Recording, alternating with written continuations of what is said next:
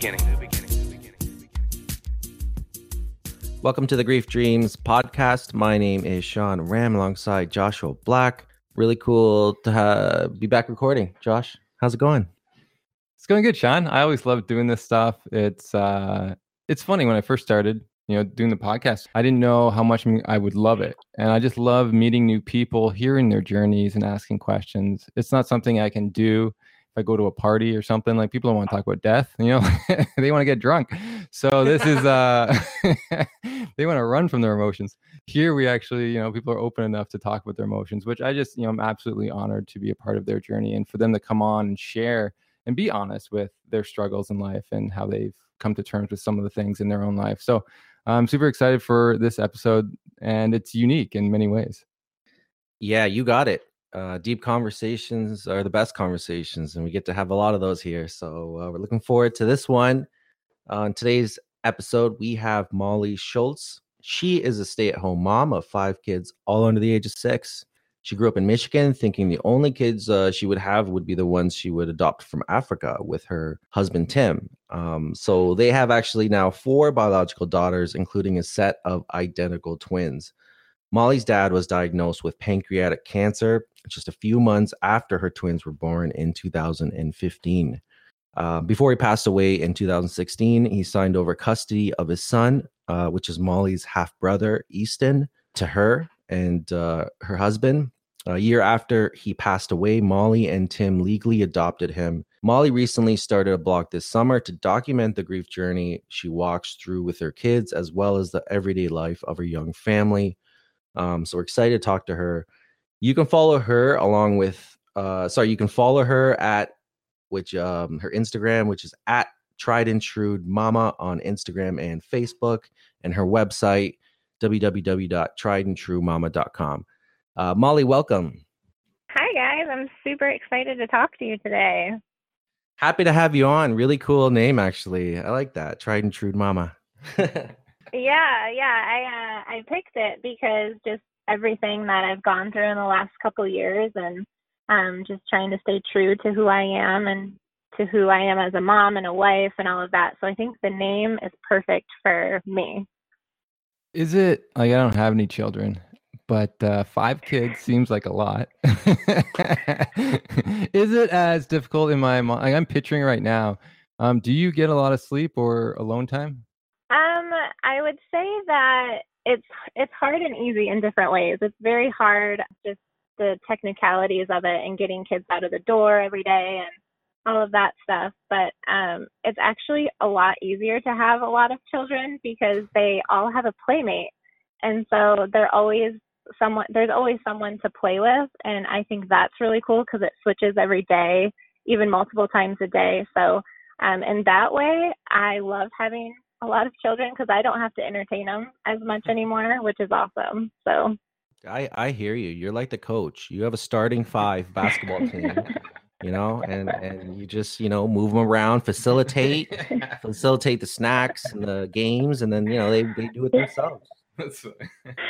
oh, that's so funny, but it's so true. so now we know, like, if you're gonna have kids, have many, right? That's the uh, and does it differ because you have four uh, girls, so the girls would really play with each other. Does Easton uh, play with all the girls? So the twins, I would say, are the closest in that they always usually just play together. Um, but then the older three just always rotate every day. So it's he gets I mean, he has played with dresses and nail polish. I mean, the poor kid, but um but they love playing with his cars and stuff too. So it's a really good balance. Must be uh, amazing to because I'm thinking, you know, you get to see all these personalities, all these uh, you know, interests and all these motive, you know, just unique individuals develop and um man, that's amazing. They they must be like yeah. You know, do you have are they that different? Like do you are you starting to see these different personalities emerge? Yeah, so my oldest is very much um a nurturing like mama bear, doesn't want anybody to get hurt. And then my second daughter is a very strong-willed child and um she we just battle it out sometimes, but she just knows what she wants and she's not going to, you know, stray from that. And then Easton is very cuddly and snuggly and he's a very loving child. And then it's funny because my twins are identical and they are complete opposites. So one of them is kind of like my second daughter, very strong willed and, you know, that way. And then the other one is just very loving and snuggly. And I don't know, it's just so weird, but it's so cool at the same time. Wow, it's so interesting. What, what a interesting life that you are living. Uh, I don't know if I'm ever gonna have children, uh, but you know, it's kind of cool when people uh, have so many and can see that like their growth. Because I'm guessing that mm-hmm. facilitates mm-hmm. a lot of growth in you just by watching them and realizing you, you used to be a kid once, right? And all the stuff you would have put your parents through. yes, I know. I think about it every day, and I'm like, "Yep, this is this is what I get for doing this to my mom one day and stuff like that." So it's That's funny, but. so I, I want to actually go back, go to your your story with um the, the big story that with your dad dying and and how you um, was able you are able to legally adopt uh, Easton. So can you talk a little bit about your relationship with your dad prior to that, and then maybe speak upon maybe why he was Easton's your half brother? So I'm guessing him and your mom must have split up sometime along yes. the way. Okay. Yes. So my my father and I were extremely close. Um, he was one of my best friends growing up. He started the lacrosse team at my high school. Uh, he just he was just one of those people that would do anything for anyone, but especially his children. And so we were just very close. And I had a really normal childhood. We went on vacations, all that kind of stuff. And when I went to college, my first year, my parents sat us down at Christmas time and said that they were getting a divorce. And it wasn't a huge surprise to any of us and so that's just kind of how what happened with that. And i stayed with my dad i lived with my dad and i went to different colleges over the next couple years. I just couldn't figure out what i wanted to do. And then i left one day and i was like i'm going to go live in boise idaho and go to boise state university. And my family was like okay. And so my dad drove me across the country and set me up in my little apartment and that's where i met my husband and we got pregnant very shortly after that. And so we started to have our family. And then my dad had called me and said that he was having a child with a woman that he had been with. And it was just the weirdest conversation. And I don't know, I just remember being like, what is happening? Like, this doesn't happen to people like me and families like mine, you know, like, this is insanity and but i got over it because i just love children and i was just like you know whatever like if that's what he wants to do then that's what he's going to do. And so how, how old was he when he had had the child? Um he was he died when he was 50 so he was 48 48 Wow, that is, not that bad. Yeah, it's not that bad. It's not that bad. but Abraham was like a hundred and something, right?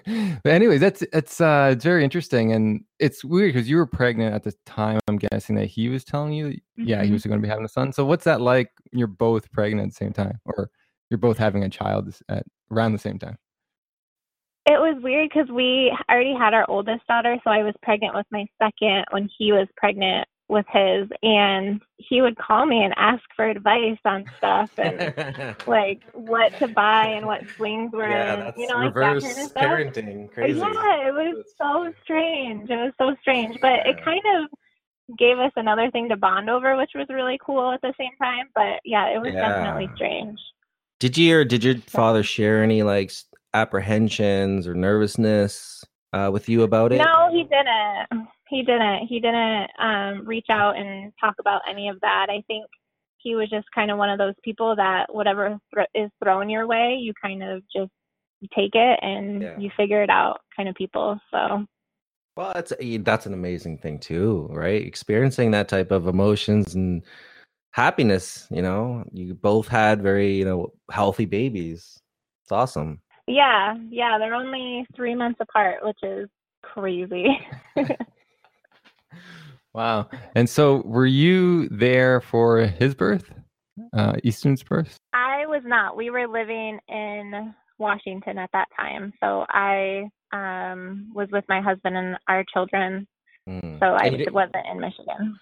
Yeah, I would imagine traveling would be a little bit um, too much, maybe at that time as well, if they're three months apart. Yes, yes. So when uh, so after it was it was born, um, did your dad uh, show any signs of anxiety then? Like, was he calling you like to ask like, what do I do, or like, I know he had practiced with you guys, but like, it's been such a long time. Was he? Did you see any of that like nervousness after the fact? Um, not not that I remember, but I remember when my second daughter was born and he came out to visit us and he was holding my daughter and he was just like, Wow, she's so small, like, you know, Easton was so big and you know, we didn't have a little tiny baby like this and um and he was just super natural, you know, with with my children and he was like the coolest grandpa to them and he just I don't know, he was such a good dad and he was such a great grandpa too. Wow, it's amazing to hear, and it's amazing you, have, you had such a beautiful relationship together. Because not everyone gets a chance to have that kind of relationship with their father. So that's amazing. So what happened from there to him finding out that he has cancer? So we then got pregnant with the twins. We had our children very close together, which I don't think we really planned very well. Um, so when our twins were born, our oldest was not yet three, and then our middle was only 16 months. So our children were very young when our twins were born. And then my dad came out to visit us with Easton and his wife, and we had a really great vacation and you know all of that stuff and then they went back home and a couple months later I found out that he was diagnosed with stage 4 pancreatic cancer and I just remember being like, this doesn't happen to people like me, you know, like this is crazy. And um, so I got on a plane actually with all four of my children, and my cousin came with me, and we flew to Michigan, and I stayed there for Thanksgiving and Christmas and New Year's for two months. My husband only came a couple times because he had to work. So I, you know, took all of his babies away from him and I spent the last couple months with him. And so after he after that whole trip, we flew home, and then a couple. It was we flew home New Year's Day. So then March second, he turned fifty, and then March third, I got a phone call that his wife had overdosed on heroin.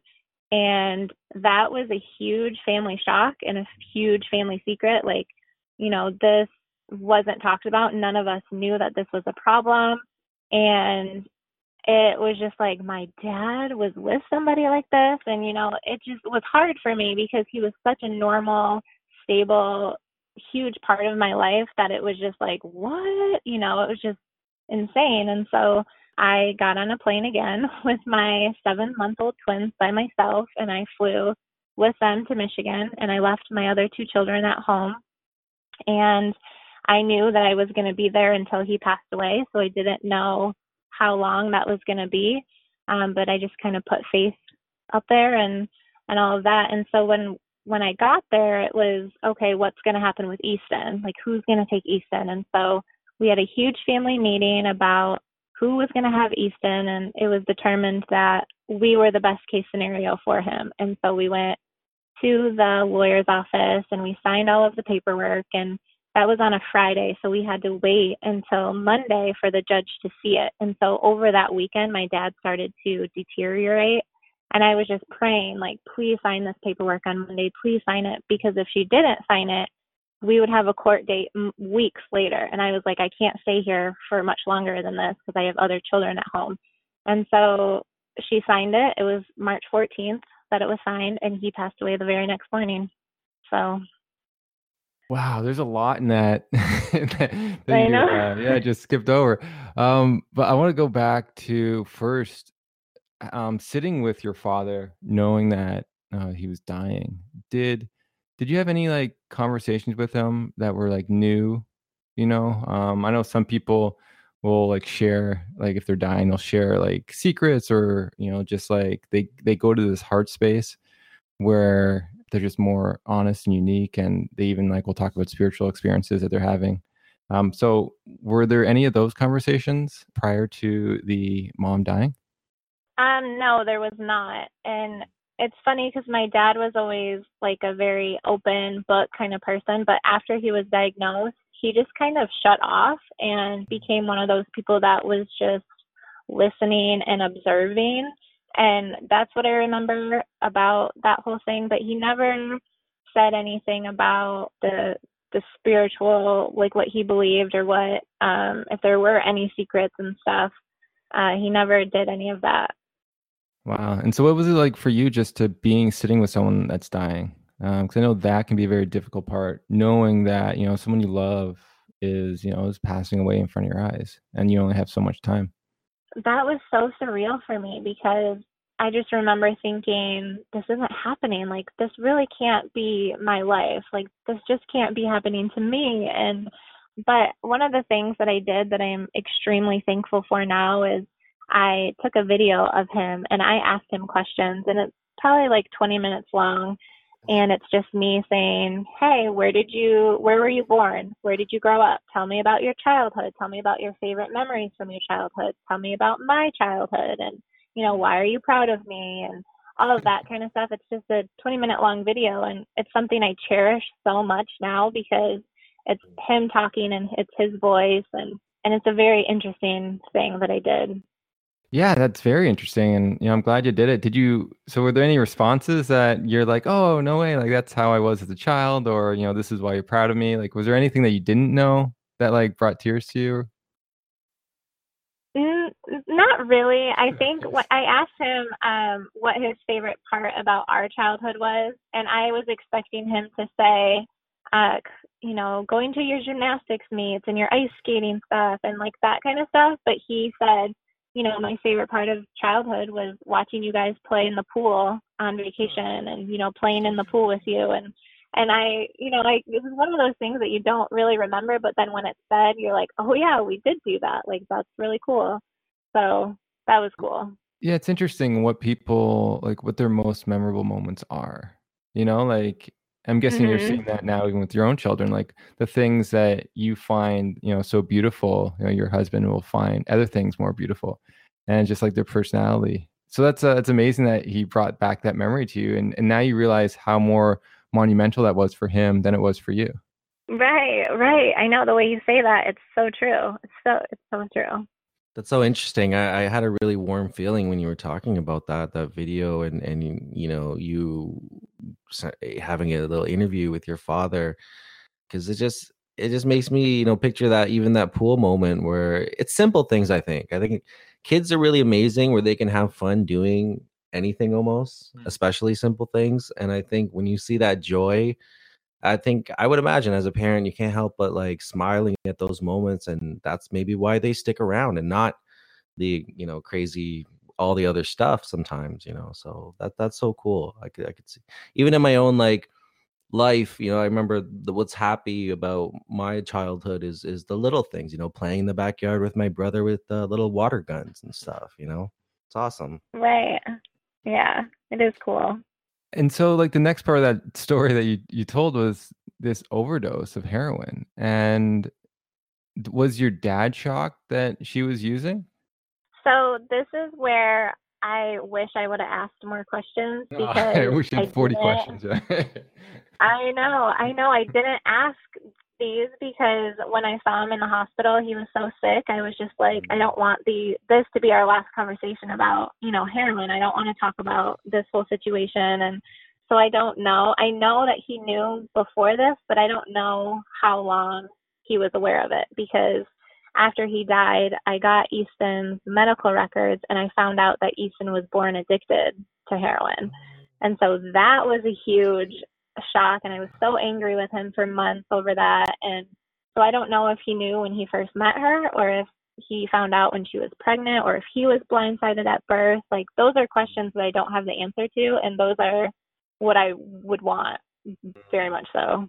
Wow. So who you're angry you're angry at your dad um for like being with that woman like that or just angry that you didn't know when you adopted when you were planning to adopt Ethan? at first I was angry with him for being with somebody like that and then I was angry with her for allowing that to happen and then I, you know, kind of got over that. I forgave them for that, but now I think I'm just angry or I was angry because he didn't tell me. And like I felt like if I was going to take Easton on, I feel like that's a very important thing to mention. You know, hey, you're going to raise this child.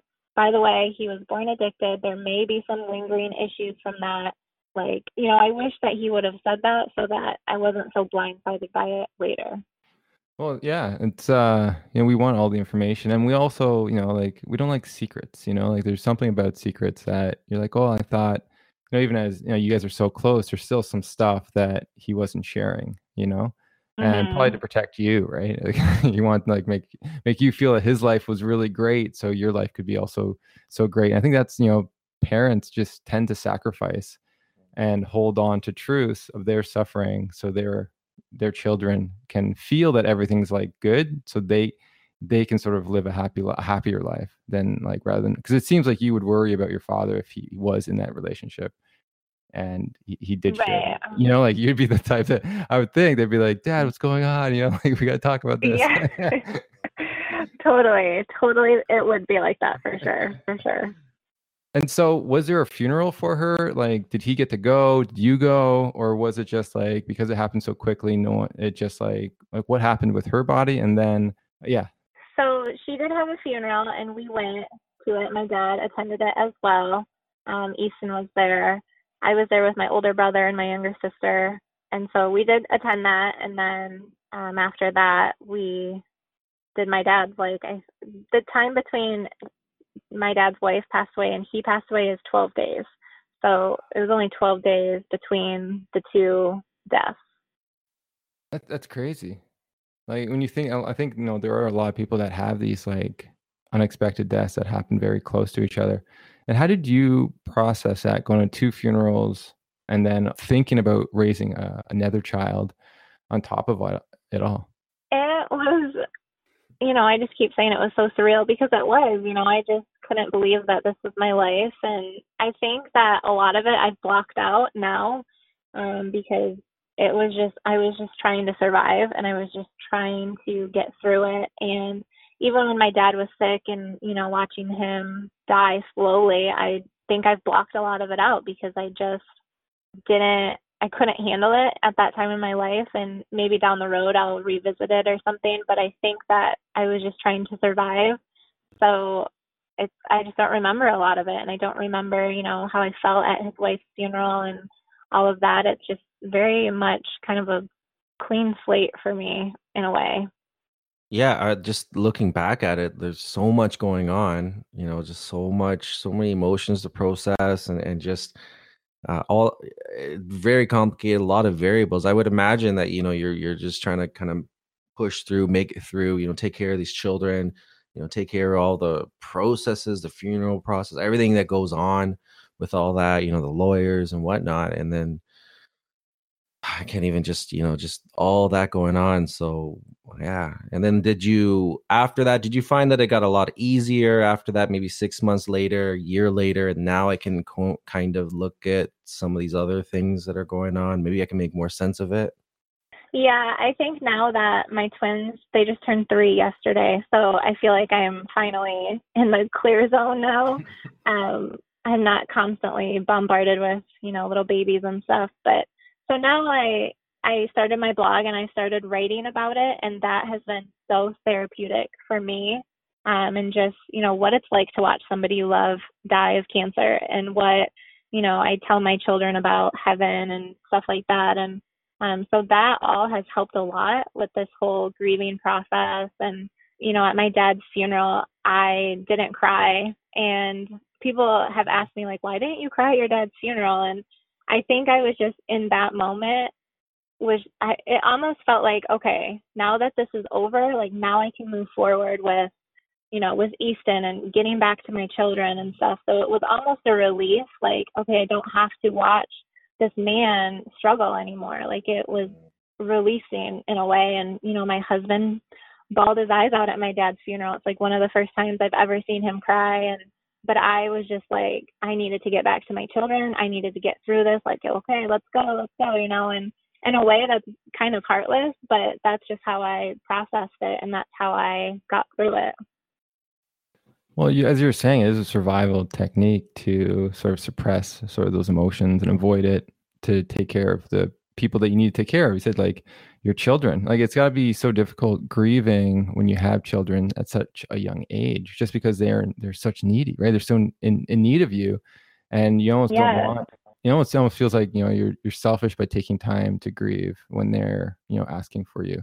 So that's very interesting, and it's interesting you remember that you didn't like uh, all the things you remember. You remember you didn't cry because you know like that's I think something that's very significant. I think in your life, did you feel like looking back on that?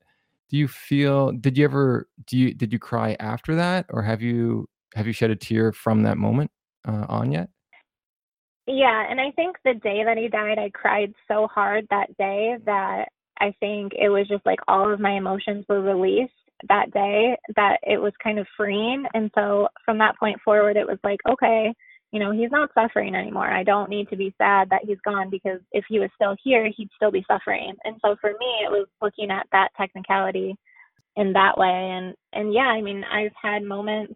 You know, I was at the grocery store a couple weeks ago, and a grandpa was walking with his daughter, and they were doing little dance moves, like he was spinning her in the aisle, the middle of the aisle, and I had to walk out of the grocery store, and I just lost it because I tell people it's not for me it's not the big things, it's not the birthdays or the holidays. It's those little moments that I'm like, "Oh, I my kids don't get to do that." And you know, you just lose it.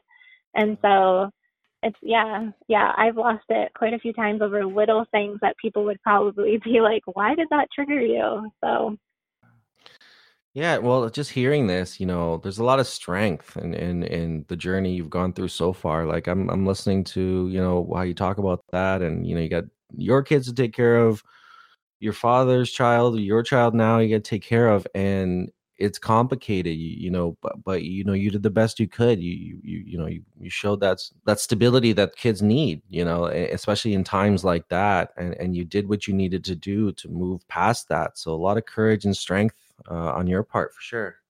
Thank you. I appreciate that. And I love the honesty of just you know telling us about what triggers you uh, throughout the day, and I think it normalizes the experience for others who think you know after a couple months you're not supposed to have these triggers, but no, like you know I still get triggers from my father who who died, so it's nice that you can share that and say, yeah, I cried in a grocery store, you know, like you know, right, what, right, and it's honest and it's true. And you know, did you did you just leave right away, or did you pay for your groceries?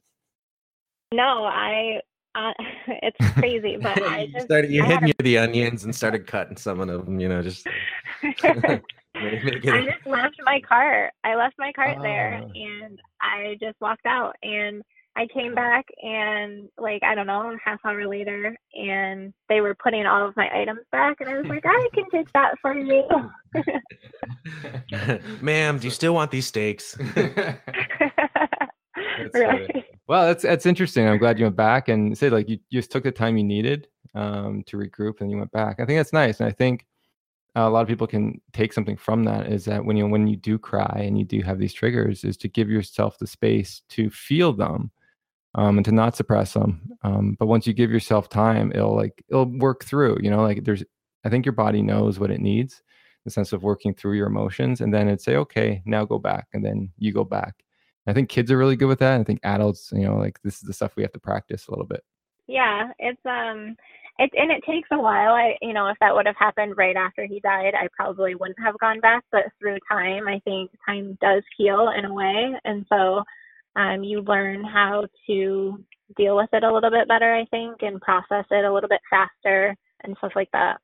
Well, yeah, since you uh you were there when your so your, your father sort of died, what was his last words to you?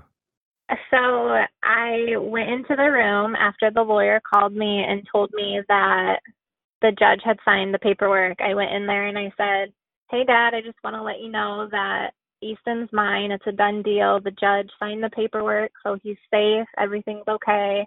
And he opened his eyes and he looked at me and he said, Oh, that makes me so happy. I love you so much. And then that was the last thing he said to anybody. This is his last words. That's so cool. Yeah. Yeah. It's, ama- so it's an amazing I, memory to hold, you know, to really have. Yeah. Yeah. And it, you know, people say people hang on for things to, you know, say goodbye to certain people and stuff, but I know that he was holding on to make sure that Easton was taken care of before he let go himself. You know, none of us here take that very lightly. That's such a big thing you know again special a lot of people don't get the opportunity to share last words with their you know dying loved ones but you know you got that opportunity and it's such a positive beautiful sentiment really like you know you opened his eyes up and then he said you know i love you that and, and he's happy he's relieved okay his son is going where he wanted his son to go. Yeah yeah it was it was a very beautiful moment very beautiful. And you know and the other thing i just want to uh, just to sort of touch on is um, you said that you almost had a relief that he died because he was suffering so much did you ever have guilt i know a lot of people say they have guilt after if they have relief uh, if someone's suffering did that ever creep in uh, to your mind it did, and it has. Um, randomly, it will here and there. Like you know, you weren't sad that he was gone, and it's like, no, I I was sad, but I couldn't do this, you know, situation any longer. I couldn't experience this much pain and horror for any longer, and so there are moments where I do feel really bad that you know I didn't cry at his funeral and all of that stuff, but I think that everybody's entitled to grieve in their own way and that's just how I've done it and um and it's just worked for me in a weird way. and so I guess some of your process must be to forgive, right? To forgive yourself? Yeah, and so I think I just you know tell myself that you're not wrong. The way that you handled it is not wrong. You have to remember that you did the best that you could and you have to remember that you had five very young children that needed your attention and it's okay that they needed your attention more in that in those moments and stuff and you know you you had your proper goodbye you have that video and you've done you did everything that you could and it was good enough. So that's just what i tell myself.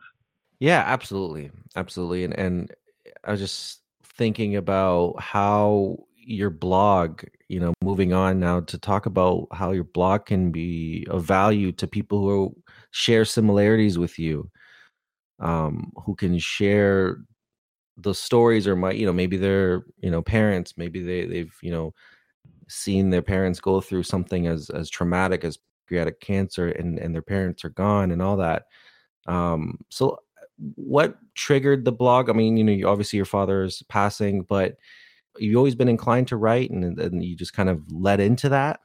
So I've written a children's book already, but I haven't had it published because I'm a little too scared to get rejected at this point in my life. But you know, in the next couple months or years or whatever, you know, hopefully I'll pursue that more. But you know, people who hear our story always say, "You need to write a book. Like you need to.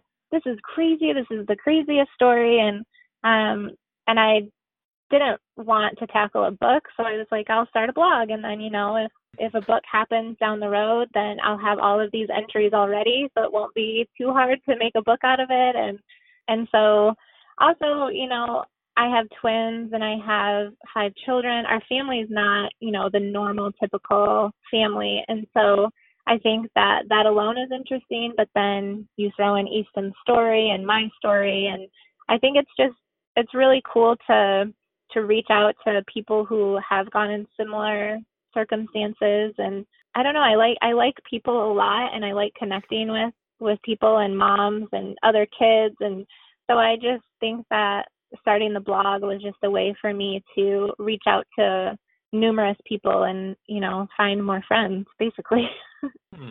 yeah no absolutely i mean i would imagine going through going through the things you've gone through, you know, it's helpful to hear stories and and talk to people who have shared similar things. And do you get something out of it now even more so when you can you are able to help someone and someone comes to you and cuz you probably felt like that sometimes alone and like you know, ah, I'm dealing with this, I got no one I could turn to, but now someone can say, "Hey, I have kids too, and you have kids, and we've gone through this, and this is how I felt, and you can share that feeling and then bond even more with that person. Does that happen often? So there's one particular person that has had kids, and her mother is dying right now, and she reached out after reading one of my articles and you know said, you have any advice?" Like you know, and we just talked about how lonely the journey can be, and all of that stuff. And I told her about the video and I told her record yourself asking her questions. Like record yourself record your mom with her grandkids you know. Just don't even worry about pictures. Just take videos. Videos are what is going to be so much more valuable to you down the line and and so she has and she sends me some sometimes and um and she's so thankful for that advice because had I not given it to her, I don't think she would have videos to look back on or you know her kids to look back on and and all of that stuff. So that particular story was very powerful for me. I just felt like I was helping and it was awesome. That's awesome. You love people and you love to help.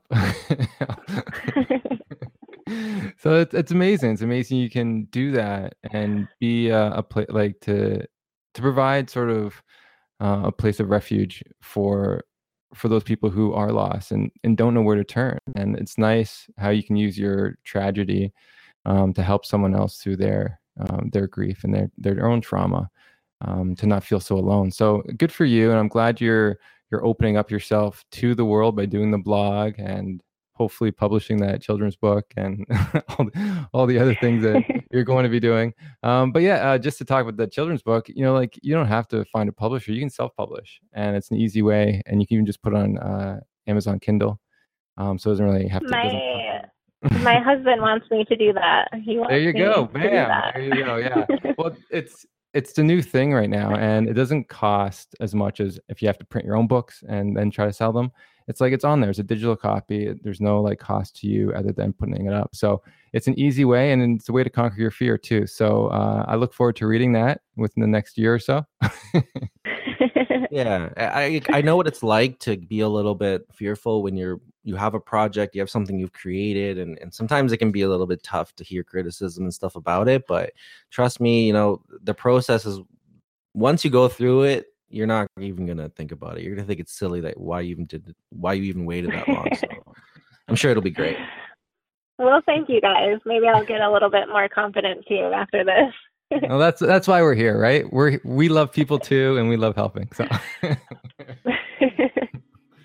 uh, so I want to go to now. Have you ever had any dreams of your father since he died? I have. Um, one of the the first dreams I had was he walked me down the aisle in the same church that his funeral was held in, and it's interesting because we eloped to Kauai, so he never walked me down the aisle.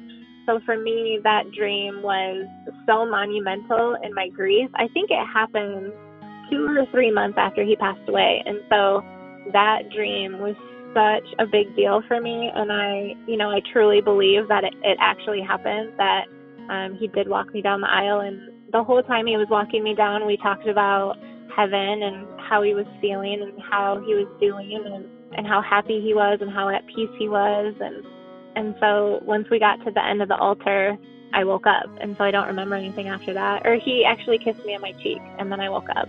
And so it was, it just gives me goosebumps still because it was so important for me, I feel like, that I needed it. And it was just beautiful. Wow, wow, that's such a beautiful like image. Like that's like the I think, yeah. like one of the moments if I was a father, one of the the moments, the best moments would be walking, you know, almost giving the, you know, like walking your daughter down the aisle and then giving her away, sort of thing, like that tradition. Like there's something very significant about that. And for you to have that imagery, I think they're just so beautiful. And for him to talk about heaven, so like you knew he was dead, you know, he was telling you about heaven. That's so interesting. Right, yeah, it, yeah, I totally knew he was he was dead, and um, I don't know, it was just it was so crazy, but it was so cool at the same time. Yeah, I, I love that. Like that's it's creating a new memory. It's creating an, uh, something now special that like a gift that you have moving forward, you know, like whether something is in a dream or, almost reality, like you think the, the brain brain processes are, are the same. You, you've now stored it somewhere in your brain, you know, um, and now you can tap into that anytime. And it's like something as ritualistic and special like that as well, because you know aspects of you know he you guys eloped so you didn't you guys didn't get that opportunity to share that amazing special moment but now you have in right afterlife you've got this memory now you can hold on to it and get that feeling with any time just like like it really actually happened while he was alive. So that that's incredible to me, and that's exciting. That's exciting. Yeah, yeah, it it definitely is one of you know I feel like he actually did, and people uh, sometimes think I'm a little crazy for that, but I don't care because I know that it made me feel good and um the the only other dream that i remember him in well hold on was... hold on hold on. I want to oh, i want this dream's so good we can't just skip over it. I think and your comment too of you know people not allowing you to believe it was a visitation i think you know it, it deserves some airtime because it you know some people aren't as courageous as you to say no it was um, and they'll say maybe it wasn't and then they'll trust their um, the people around them whatever but i think it's amazing um, because it was so comforting to you that you know you could stand true to what you believe in and have that courage as sean was telling uh, telling us about before. Um, but to have the courage to believe that it was and like because that can bring so much comfort like i'm listening to that i'm like wow i'm like that would bring so much comfort to me if i had a dream similar to that. To see my especially and you saw him healthy which is very unique because you saw him dying. Like your last memory of him was dying like he was he probably looked like mm. death but um, in the dream he was healthy and he was smiling and you know like for someone who's uh, you're spiritual for someone who's spiritual like what more could you want? You know as sean was saying as a memory to sort of realize that you know what you believe to be true about life after death is true. And you know that that would comfort me uh hugely. Could you speak on like how that you know just how that helped you in your belief of the afterlife? And also anyone else in your family believe you or is it, are you the only one that has this sort of belief about your dream um so my sister and brother think i'm crazy my, i think my mom thinks i'm a little crazy too shout out to your um, family but, oh yeah it's my line. I show people out. Uh, it's so funny. My husband, my husband believes it, and I, you know, part of me is like, does he believe it because he believes it, or does he believe it because it makes me feel good? So he wants me to feel good, and he'll just agree to it. I don't know, but um, you know, it, it was so comforting, and I it does give me a lot of comfort about the afterlife and seeing him again and being able to visit other people that I leave behind and give them that memory as well and stuff like that. So for me, it was just more of a solidifying reason to believe in it um, and believe wholeheartedly in it because I thought I think I always felt like it's 95% a thing, but after that dream, I was like, oh yeah, it's 100%. Like I'm all in, you know. Yeah. And um, yeah, you know, and I think we'll give your family a little bit of benefit of the doubt. Won't be too hard on them because you know they didn't get that feeling you got, right? Like, and I think the feeling's a key key thing here. Is you know I've had a grief dream recently, and the feeling is almost the main substance of it because without the feeling, how important would that memory be, right? Like it's just it's it's all a part of it. So right. hopefully they hopefully they can eventually have their own uh, grief dreams and get those feelings because the number one thing people say, the one number one thing I, you know, what I've said is that the feeling makes it real. The feeling almost like it goes hand in hand with that aspect of it being a real memory. And, and that's the key, I think, and, and the importance of that. And, you know, I, I, again, like if it, hopefully they can get one to, to feel that as well. Yeah, it's totally all about the feeling. And yeah, I just, you know, I don't want to go off topic too much, but I have a psychic medium friend who I see and who makes me feel really good, you know. And my family thinks I'm crazy, but at the same time, I'm like, she makes me feel good. So, you know, why is that wrong? Even if what she's saying is totally wrong, who cares? Because I feel so good about it. And so, I don't know. Yeah. That's funny. Well, I think, you know, yeah, we have a whole conversation about that. But yeah, I think the, I think the, the reason for the dream and seeing the medium are very similar. You're trying to like I think recapture that feeling, that that bond with your father, and you get lonely sometimes. Yeah. Like uh, you know, it's it's sad um, that one dream can't fulfill us for their whole life. You know, like you know, we're, as just as humans, we forget that feeling, the power of it, and we want another when we're like sad or when we're feeling down or we're questioning our decisions or feeling guilty like that dream isn't mm-hmm. coming into play anymore we almost need a new dream to get us out of that that's that that funk and i think that's you know one reason why a lot of people seek mediums is to try to get that feeling to to to feel loved and to know that the deceased is, is watching out for them, but also is you know not judging them um, at all. So uh, it's cool. So I'm glad you had that dream. So what was your your next dream? Because you said you had another one. Um, so my next dream, I was at Home Depot and I was walking down the aisles, and my dad was with somebody, like an employee was helping him pick out paint colors or something. And as I was walking past him, I kept thinking in my head, "Just show me your face. Just show me your face. I just want to see your face." And he gla- he glanced over like a little bit, so I saw half of his face, and then he smiled, and then he went back to picking out paint colors, and then I woke up. So that was the only other one. That's cool. So how do you feel when you woke up from that one? Like I, it wasn't enough, you know. Like, can I go back to sleep? Can we do this dream over? Like, I'll run up to him next time, you know. So it just wasn't enough for me. But I did. I was happy that I saw him because between those two dreams was probably a year, and so it had been a long time, and so it it was enough, but not at the same time. Did you have anything memorable after after that, the last one? The Home Depot dream? Um, not not really. No. That's interesting. Yeah. I'm curious, why Home Depot? Was he a big fan of Home Depot? I know some guys are. They just love walking around the aisles. No, no, he wasn't, which is what is so kind of weird about it. And even I, you know, I've only been in a Home Depot probably 15 times my whole life, so it was a very random place to be. It was super random, but I don't know. It's crazy. He was probably shocked. He's like, "What are you doing here?" He's like, "I thought I dropped you off at that aisle, gave you a little kiss, and was on my way." That's wild. I think it's interesting, and uh, even let's say the environment's very interesting, and to play around with that, it'd be uh, it'd be cool. Um, just because it's not something you normally would do. So it's like, why is that the imagery at all the places your dad could be buying paint? You know, like so. Uh, right. Kind of, yeah, pretty cool, pretty cool. And so, have you talked about dreams with your children? Have they ever experienced any dreams of the deceased?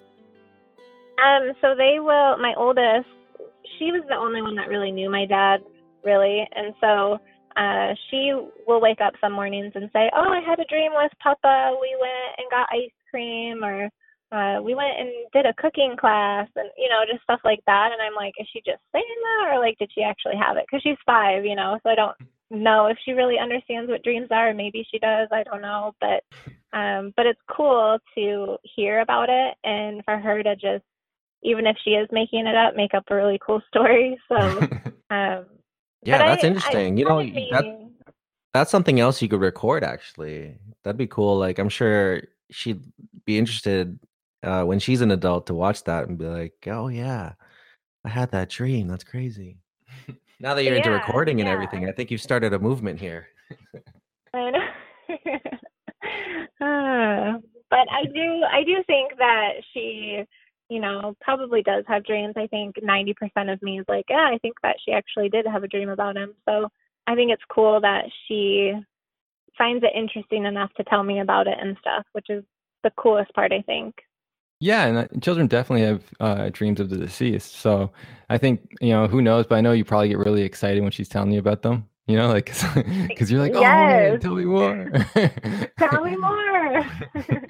Oh, I'm and I, and you mentioned something um, about like your other children like didn't really know him, but you know I had a uh, individual who messaged me, and her father died when she was in womb, and she has dreams of him all the time, um, which is very interesting. So I would I would think as uh, Easton uh, continues to grow up, he'll probably have some dreams of his father. Yeah, I uh, I definitely think that he will. It's interesting with him because he doesn't talk about his parents, which I don't I don't know if that's normal or anything, but he just kind of has accepted that this is his new family and we have pictures of them hanging up in his room and stuff, but he just never asks about them. So maybe when he's older he will, but he just doesn't talk about them yet. Yeah, I think it's probably was really confusing what was going on. I don't think he probably fully understands what happened. You know, Right. it's, it's a lot, Right. you know, for a child. I guess he was around two, right? Two or three. Yes. Yeah, so yeah, two. So I don't think he really can conceive of what's going on because they don't really have a concept of death yet, and there's a lot of misunderstanding. So yeah, when he's like five, six, it'd be interesting to see how the conversation shifts and the questions he asks uh, to you. Yeah, it's gonna be interesting. Definitely. All right. So just uh wrapping up, is there any uh any advice you want to give to anyone who's going through the grieving process right now that you want to share? I guess my biggest advice would be um, to not be so hard on yourself because everybody does grieve in their own way and what you're doing isn't wrong. And if you have children, I would suggest leaning on them and if you find pennies on the ground, just, you know, say, "Oh, it's from so and so in heaven." And then they become more aware of it and then that's kind of their connection to the other side as well. And so it becomes a really cool game every time you go somewhere and they find a penny. That's been very helpful in my grief journey and um, having my kids just bring them up every day when they see a penny, you know. Um, so it's been very helpful for me, and I know that it could be for other moms out there.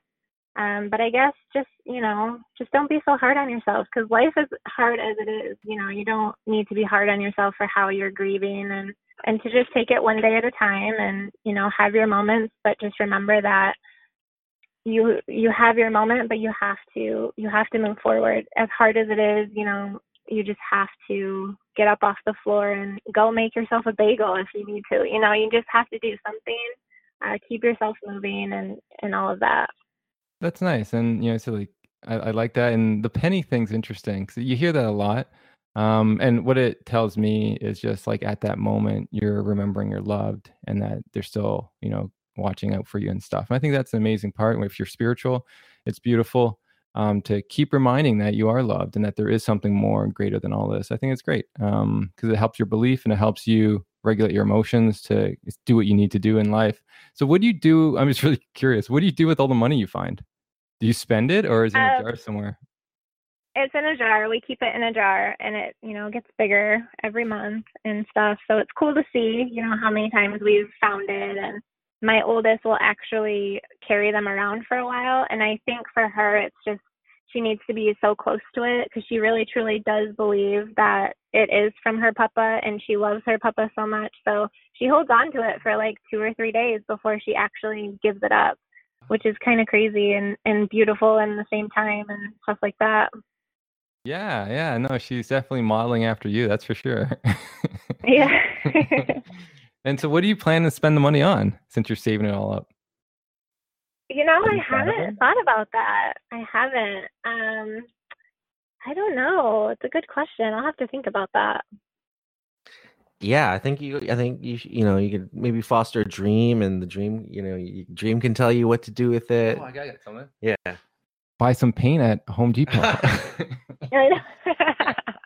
Paint a mural, uh, mur- mural of your father. You know. Um, but no, you know, I like, I like, um, I like the things you're talking about and the advice you're, you know, giving out to the listeners and other people who have had that, have gone through experiences that are similar, um, gone through death. You know, everybody goes through uh, t- types of that because I think it's a really it's it's a a great way to look at it. It's a positive way to look at it. You know, even the video when you video doing a video of your father, you know, when he's close to passing, a lot of people might not, you know, feel like that's a something that they want to do, but I think it's a positive thing that can really uh, help reconnect that and, and keep that bond going. I, you know, there's there sh- shouldn't be. Hopefully, there's no there shouldn't be any stigma around remembering you know it's okay to remember right. it's okay to kind of bring that person into your life and to have those positive thoughts whether it's pennies or videos and stuff like that and um, i think that's moving forward that'll also help out your children in the future develop healthy aspects towards uh, death and dying.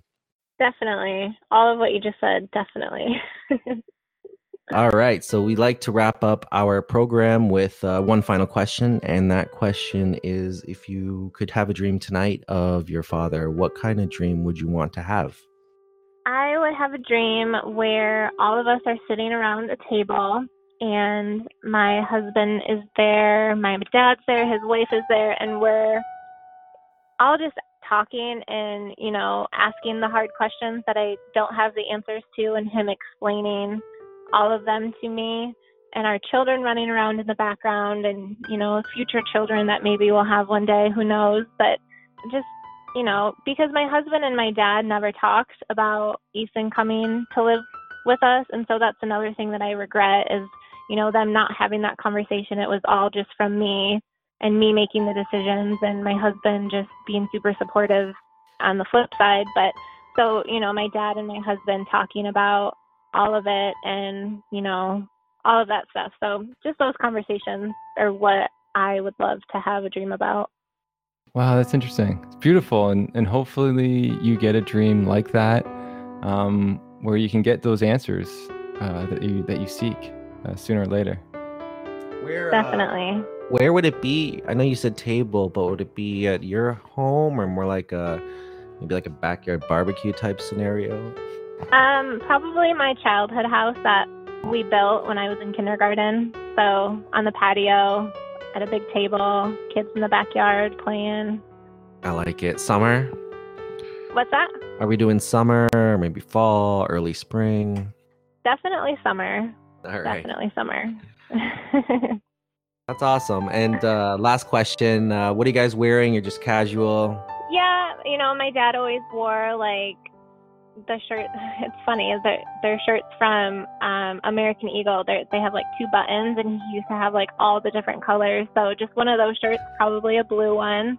And I would just be wearing, you know, a simple dress, and my husband would just be wearing shorts and maybe a button-up, um, short sleeve shirt. And yeah, I like that. It's, you know, it's a very relaxing family fun time and you can have a little more in-depth conversation that you didn't have a chance to when you know he was close to dying and and uh, for whatever reason you know it just didn't come out. But you know now uh, what seems to be true is that you know people definitely change after death and and you'll you even see a little bit of a difference. And and maybe now is the opportunity where you can have those type of conversations. So i hope you definitely have uh, something similar to that. Yeah, definitely. It's you know, this podcast and just everything in the last couple months, I think, has just been very healing and eye opening and, you know, making me figure out, you know, what what I believe and, you know, how I handled things and just, you know, becoming a better person because of all of it. Well, Molly, I uh, I loved the conversation with you and you being so open and honest. It's it's one of the you know the most special qualities I see in in humans when they do do it. Uh, just because you don't, it's it's so refreshing. I don't see it like that often. So you know, good for you doing that, and good for you having the courage to figure out what you want to believe on your own, despite what your family believes. I think that's an amazing. I say like it, a lot of people just go with their family and they try to fit in, but you're you're doing your own thing and you're trying to find your own way. And I think that's amazing, and you got to give yourself credit for that. I don't think you're crazy, so you know, like So keep believing what you're believing. It seems to be helping you, and I don't see any problems with what your beliefs are. You know, there are some people that their beliefs would cause some negativity in their lives, but your belief so far is, I don't see any issues with it. You know, and you've had your dreams and you had your confirmations. I think that's great, and you're teaching your kids a certain way of of loving. And if it opens your heart to love, you know, like how can it be bad? So keep you know keep doing your thing keep opening your heart to people and and others around you and hopefully um, we get to see that book coming out soon.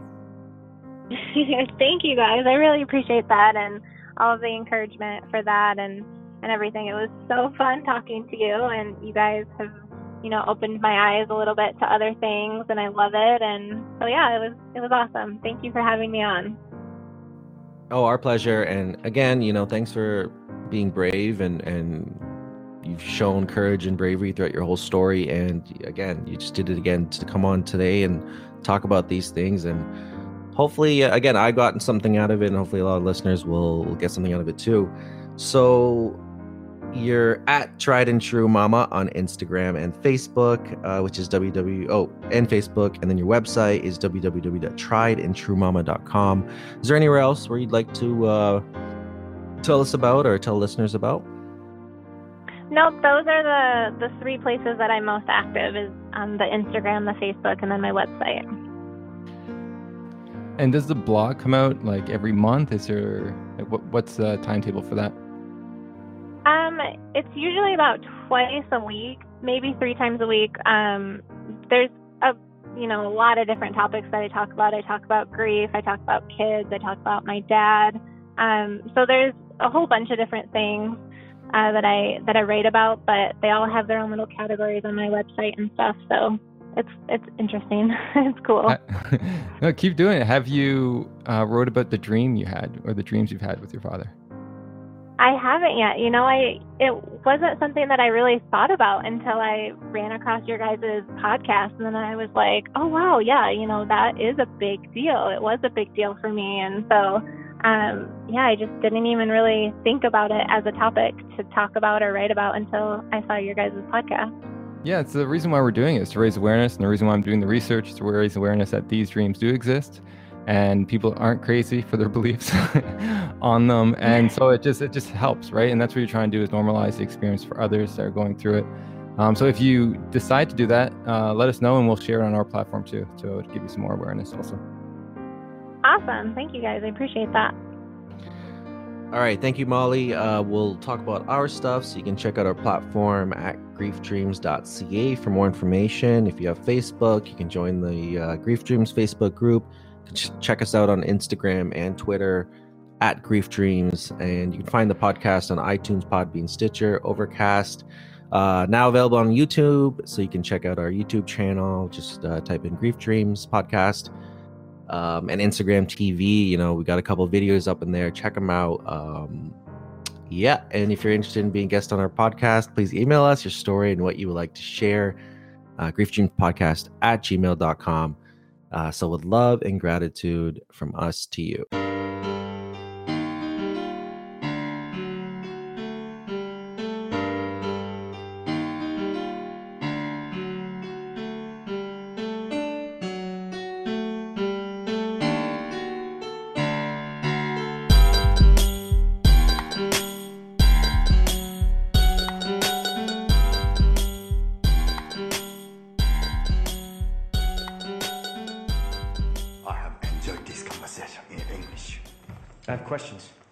Introduced myself. You have introduced yourself. This is a very good conversation.